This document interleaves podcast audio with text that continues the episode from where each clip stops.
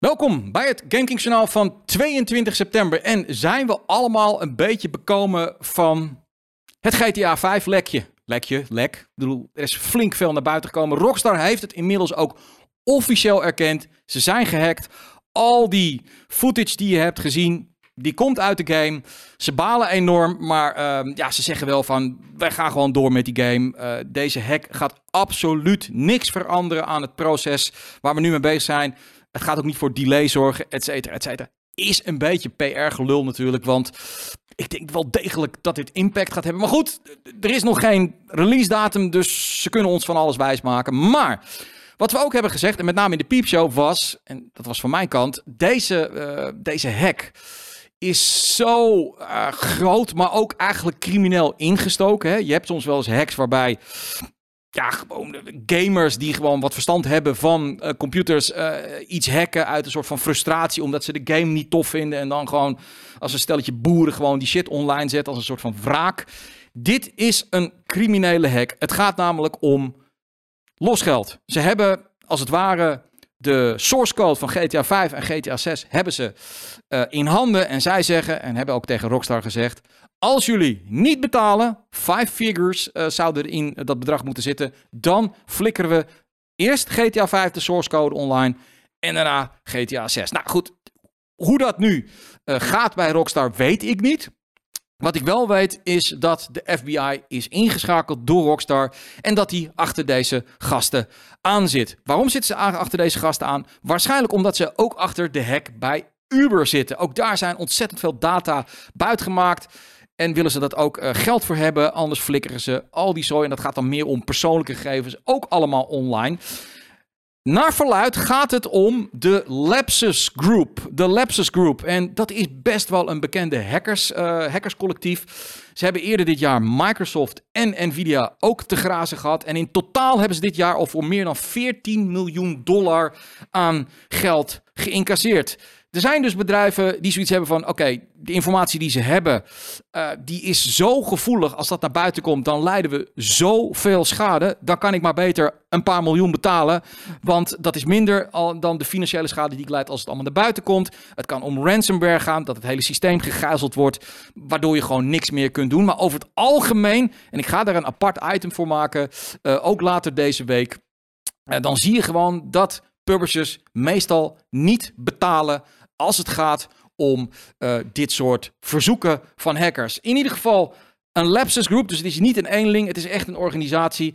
En die organisatie, vond ik ook wel grappig, die werd tot, tot voor kort, dat is wat we weten, geleid door een tiener 16, 17 jaar vanuit Engeland. Dat blijft voor mij mindboggling. Dat gasten uh, op zo'n jonge leeftijd al zo ontzettend. Uh, en dat is best wel knap. Dat je zoveel weet van hoe je bij servers moet komen, hoe je, hoe je moet hacken. Dat ze dit soort grote, gigantische multinationals keihard te grazen gaan nemen. En dan zou je denken voor Take-Two, dat is de holding. Hè, Rockstar valt onder Take-Two dit is al bijzonder kut. Dus deze week is al bijzonder kut. Nou, die week werd nog kutter voor ze. Toen uh, ze ook nog eens een keer gehackt werden bij 2K Sports. En dan met name bij NBA 2K23. De basketbalgame. Um, wat is daar dan aan de hand? Nou, is een hele andere hack. De hackers zijn daar in het systeem gekomen van 2K Sports uh, en hebben daar eigenlijk alle mailadressen van mensen die uh, zich aan. Ja, je moet je meestal registreren voor die game en die dan VC kopen. Uh, die hebben ze te pakken wezen te krijgen. En het gaat nog verder, want mailadressen, dat zie je wel vaker dat ze die te pakken weten te krijgen. En dan krijg je van die phishing mailtjes uh, van ja, we, een beetje, beetje raar opgemaakt. Dat dan je bank opeens vraagt van hey, je, je saldo is niet goed en kun je hier even op klikken. Dan maken we, het, maken we het goed. Nooit op klikken. Maar wat is hier nou het erge van? Ze hebben ook nog eens een keer toegang gekregen of zich weten te krijgen tot de officiële 2K Sport mailserver. Oftewel, deze phishing mailtjes, die verstuurden ze niet van weet ik veel, NBA2K23@gmail.com, waar je al meteen moet denken van, dat klopt niet helemaal. Nee, het officiële mailadres van 2K Sports of van NBA 2K stond er gewoon in. Daar krijg je namelijk al vaker mailtjes van. Hè, je kan je altijd opgeven, wil je informatie over die game? Nou, de meeste gamers willen dat, want dan zijn er aanbiedingen, bla bla. Daar kreeg je opeens dit mailtje van. En een mailtje met van, eh, er is hier een aanbieding. Klik op dit, klik op dit linkje als je gebruik wil maken van een aanbieding. En uh, ja, er zijn mensen geweest die hebben erop geklikt. Die dachten van, hé, hey, dat is officieel, dat is goed. En zijn vervolgens hun VC, hun currency kwijtgeraakt. En uh, je weet het, dat kost geld. Dus mensen lopen gewoon schade op.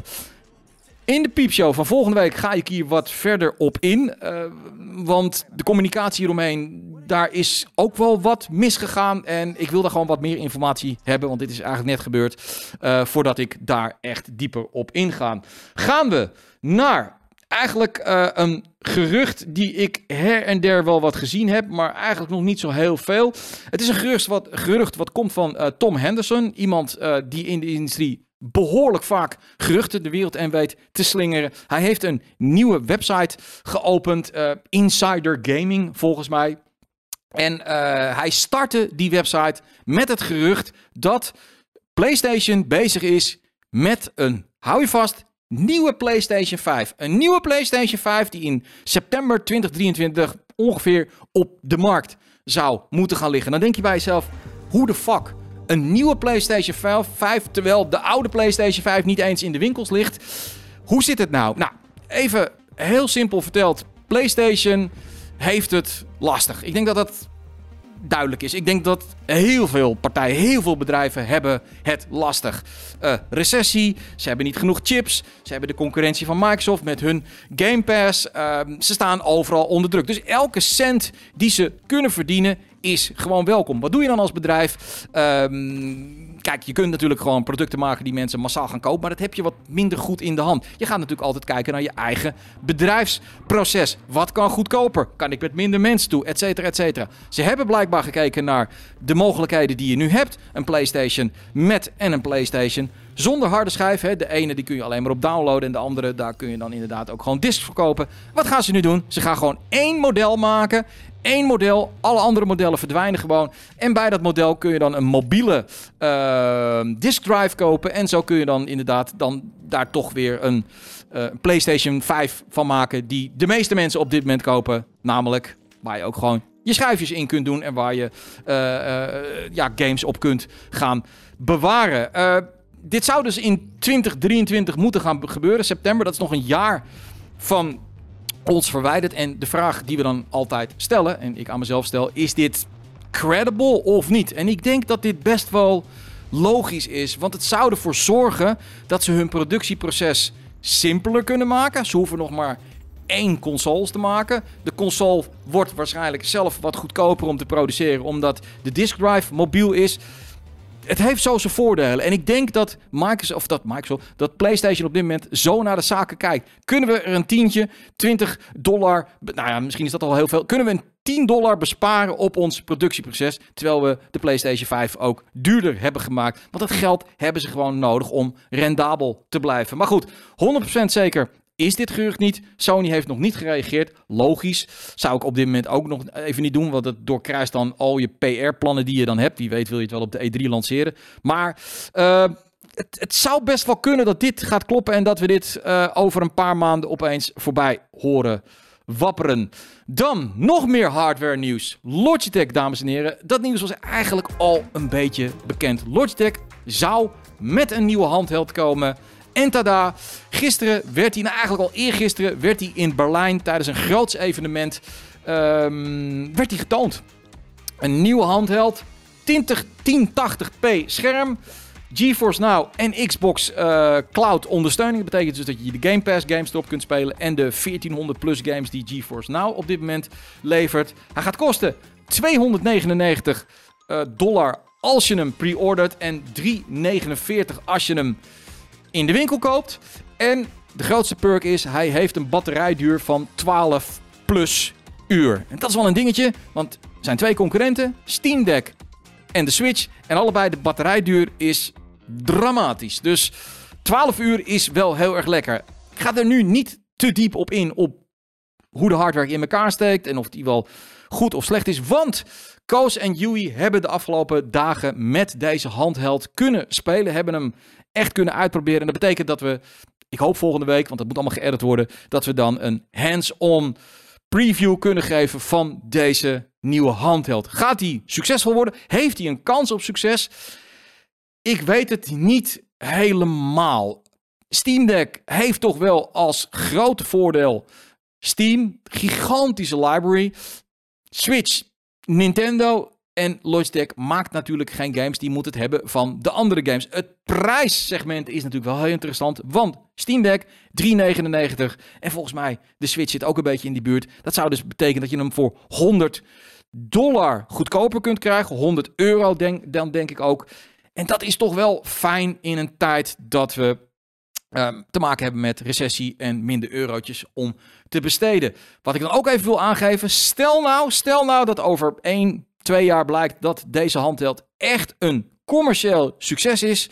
Dan vind ik dat Phil Spencer en de designers zich keihard voor een kop moeten uh, knallen. Want zij hadden dan eigenlijk gewoon zelf een Xbox handheld in de wereld moeten brengen. Want ik bedoel, Microsoft kan een handheld maken. Ik denk dat ze zelfs nog een goedkopere en betere handheld kunnen maken. En ze hebben de Game Pass gewoon die ze daarvoor kunnen gebruiken. Dus als mensen dit gaan kopen, dan hadden ze misschien ook wel een Xbox handheld kunnen krijgen. Hebben ze niet gedaan, dus Logitech springt nu heel slim in dat gat. Ik ben heel erg benieuwd of het tof is, want die Steam Deck vind ik echt fantastisch. Hoe vet deze dan in de handen uh, voelt, maar dat gaan we dan binnenkort van Yui en Koos horen. Tot slot, laatste nieuws, klein nieuwtje, uh, vooral voor de fans van de ja, van nerd culture.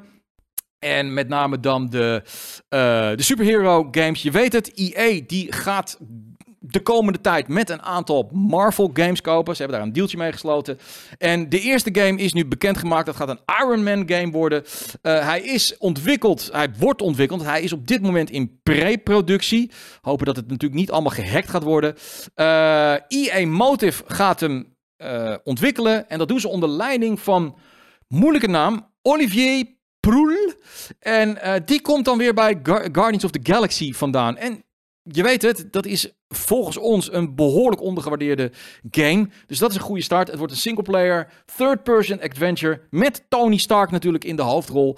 Um, ik denk dat die laagdrempelig gaat worden. Het is EA. Ze gaan natuurlijk een beetje voor de mainstream, voor de massa. Maar goed, dat was met Guardian uh, of Galaxy ook uh, het geval. En dat was echt een hele leuke game. Maar goed, als deze af is, als we ooit previewmateriaal krijgen, heb ik genoeg mensen op de redactie die dit willen spelen. Met al die nerds die hier rondlopen. Dus uh, ik ben heel benieuwd wat het gaat worden. Goed.